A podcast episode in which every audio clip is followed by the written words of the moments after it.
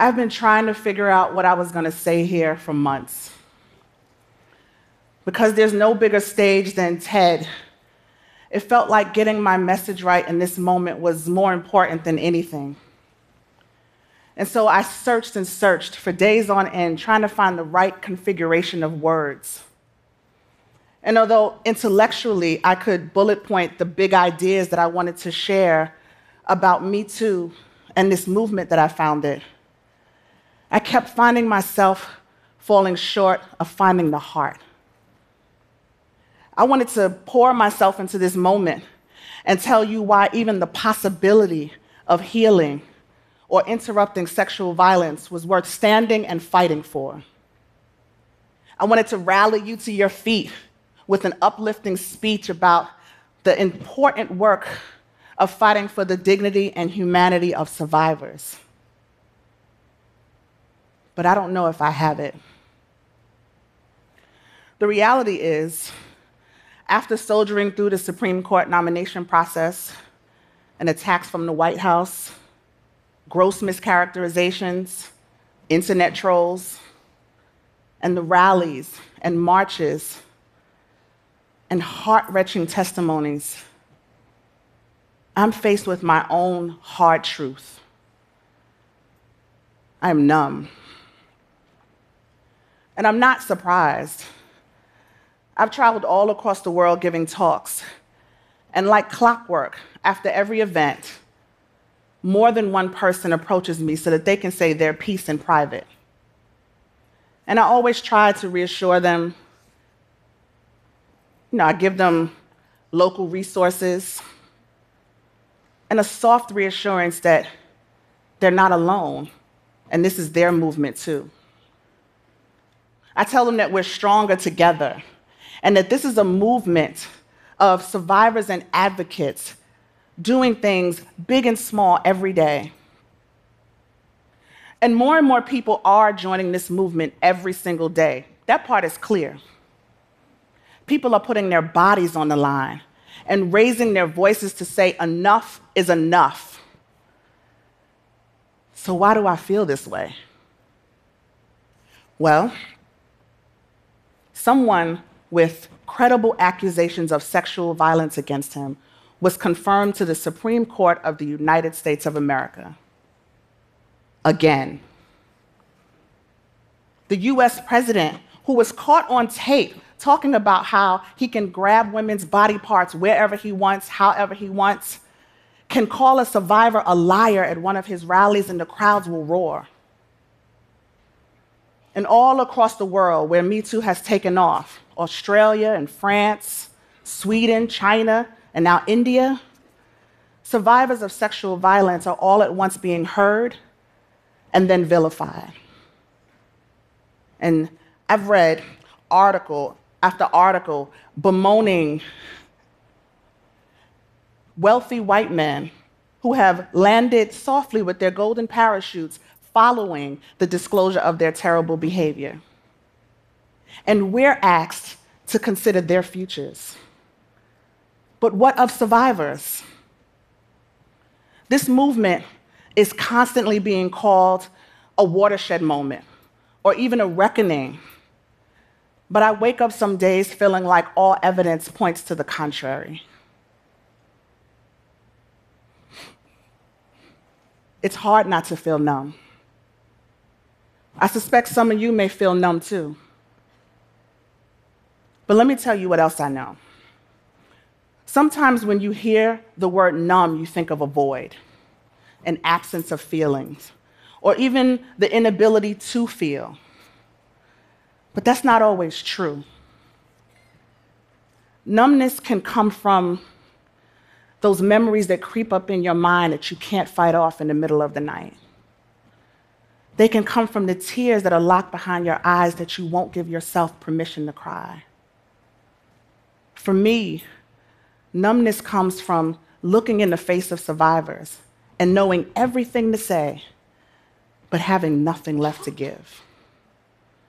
It's measuring the magnitude of this task ahead of you versus your own wavering fortitude.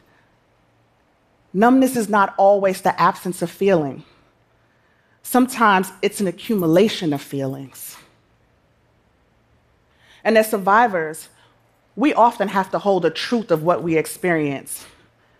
But now we're all holding something, whether we want to or not. Our colleagues are speaking up and speaking out. Industries across the board are re examining workplace culture. And families and friends are having hard conversations about closely held truths. Everybody is impacted. And then there's the backlash. We've all heard it. The Me Too movement is a witch hunt, right? Me Too is dismantling due process. Or Me Too has created a gender war. The media has been consistent with headline after headline that frames this movement in ways that make it difficult to move our work forward. And right wing pundits and other critics have these talking points that shift the focus away from survivors. So suddenly, a movement that was started to support all survivors of sexual violence is being talked about like it's a vindictive plot against men. And I'm like, huh? How did we get here? We have moved so far away from the origins of this movement that started a decade ago, or even the intentions of the hashtag that started just a year ago, that sometimes the Me Too movement that I hear some people talk about is unrecognizable to me. But be clear this is a movement about the one in four girls and the one in six boys who are sexually assaulted every year and carry those wounds into adulthood. It's about the 84% of trans women who will be sexually assaulted this year. And the indigenous women who are three and a half times more likely to be sexually assaulted than any other group. Or people with disabilities who are seven times more likely to be sexually abused. It's about the 60% of black girls like me who will be experiencing sexual violence before they turn 18. And the thousands and thousands of low wage workers who are being sexually harassed right now on jobs that they can't afford to quit. This is a movement about the far reaching power of empathy. And so it's about the millions and millions of people who one year ago raised their hands to say, Me too and their hands are still raised, while the media that they consume erases them. And politicians who they elected to represent them pivot away from solutions. It's understandable that the push pull of this unique historical moment feels like an emotional roller coaster that has rendered many of us numb. This accumulation of feelings that so many of us are experiencing together across the globe is collective trauma. But it is also the first step towards actively building a world that we want right now. What we do with this thing that we're all holding is the evidence that this is bigger than a moment. It's the confirmation that we are in a movement. And the most powerful movements have always been built around what's possible, not just claiming what is right now. Trauma halts possibility, movement activates it. Dr. King famously quoted Theodore Parker saying, The arc of the moral universe is long and it bends toward justice. We've all heard this quote but somebody has to bend it. The possibility that we create in this movement and others is the weight leaning that arc in the right direction. Movements create possibility, and they are built on vision. My vision for the Me Too movement is a part of a collective vision to see a world free of sexual violence. And I believe we can build that world, full stop. But in order to get there, we have to dramatically shift a culture that propagates the idea that vulnerability is synonymous with permission and that bodily autonomy is not a basic human right. In other words, we have to dismantle the building blocks of sexual violence power and privilege. So much of what we hear about the Me Too movement is about individual bad actors or depraved, isolated behavior. And it fails to recognize that anybody in a position of power comes with privilege, and it renders those without that power more vulnerable. Teachers and students, coaches and athletes, law enforcement and citizen, parent and child. These are all relationships that can have an incredible imbalance of power. But we reshape that imbalance by speaking out against it in unison and by creating spaces to speak truth to power. We have to re educate ourselves and our children to understand that power and privilege doesn't always have to destroy and take, it can be used to serve and build. And we have to re educate ourselves to understand that unequivocally, every human being has the right to walk through this life with their full humanity intact. Part of the work of the Me Too movement is about the restoration of that humanity for survivors. Because the violence doesn't end with the act. The violence is also the trauma that we hold after the act. Remember, trauma halts possibility. It serves to impede, stagnate, confuse, and kill.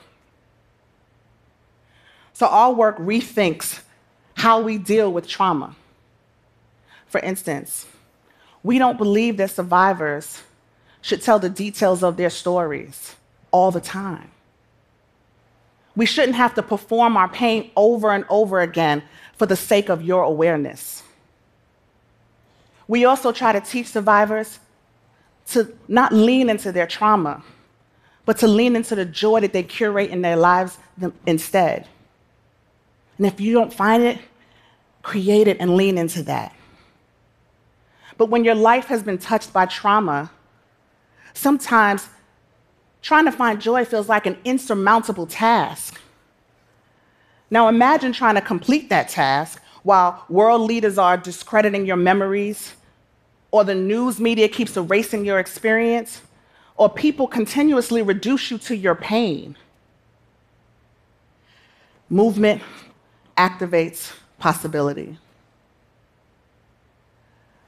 There's folklore in my family, like most black folks, uh, about my great great granddaddy, Lawrence Ware. He was born enslaved, his parents were enslaved, and he had no reason to believe that a black man in America wouldn't die a slave.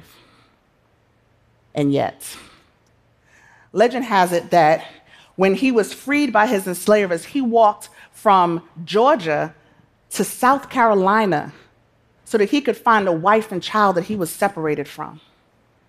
And every time I hear this story, I think to myself, how could he do this? Wasn't he afraid that he would be captured and killed by white vigilantes or he would get there and they would be gone? And so I asked my grandmother once why she thought that he took this journey up. And she said, I guess he had to believe it was possible. I have been propelled by possibility for most of my life. I am here because somebody, starting with my ancestors, believed I was possible.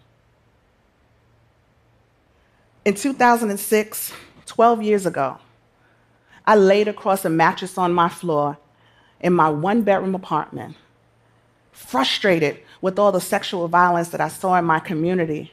I pulled out a piece of paper and I wrote, Me Too, on the top of it. And I proceeded to write out an action plan for building a movement based on empathy between survivors that would help us feel like we can heal, that we weren't the sum total of the things that happened to us. Possibility is a gift, y'all. It births new worlds and it births visions.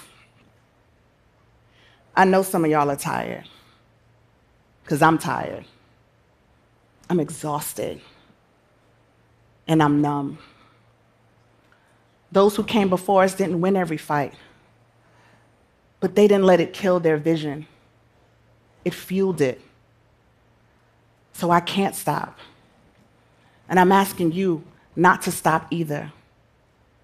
We owe future generations a world free of sexual violence. I believe we can build that world. Do you?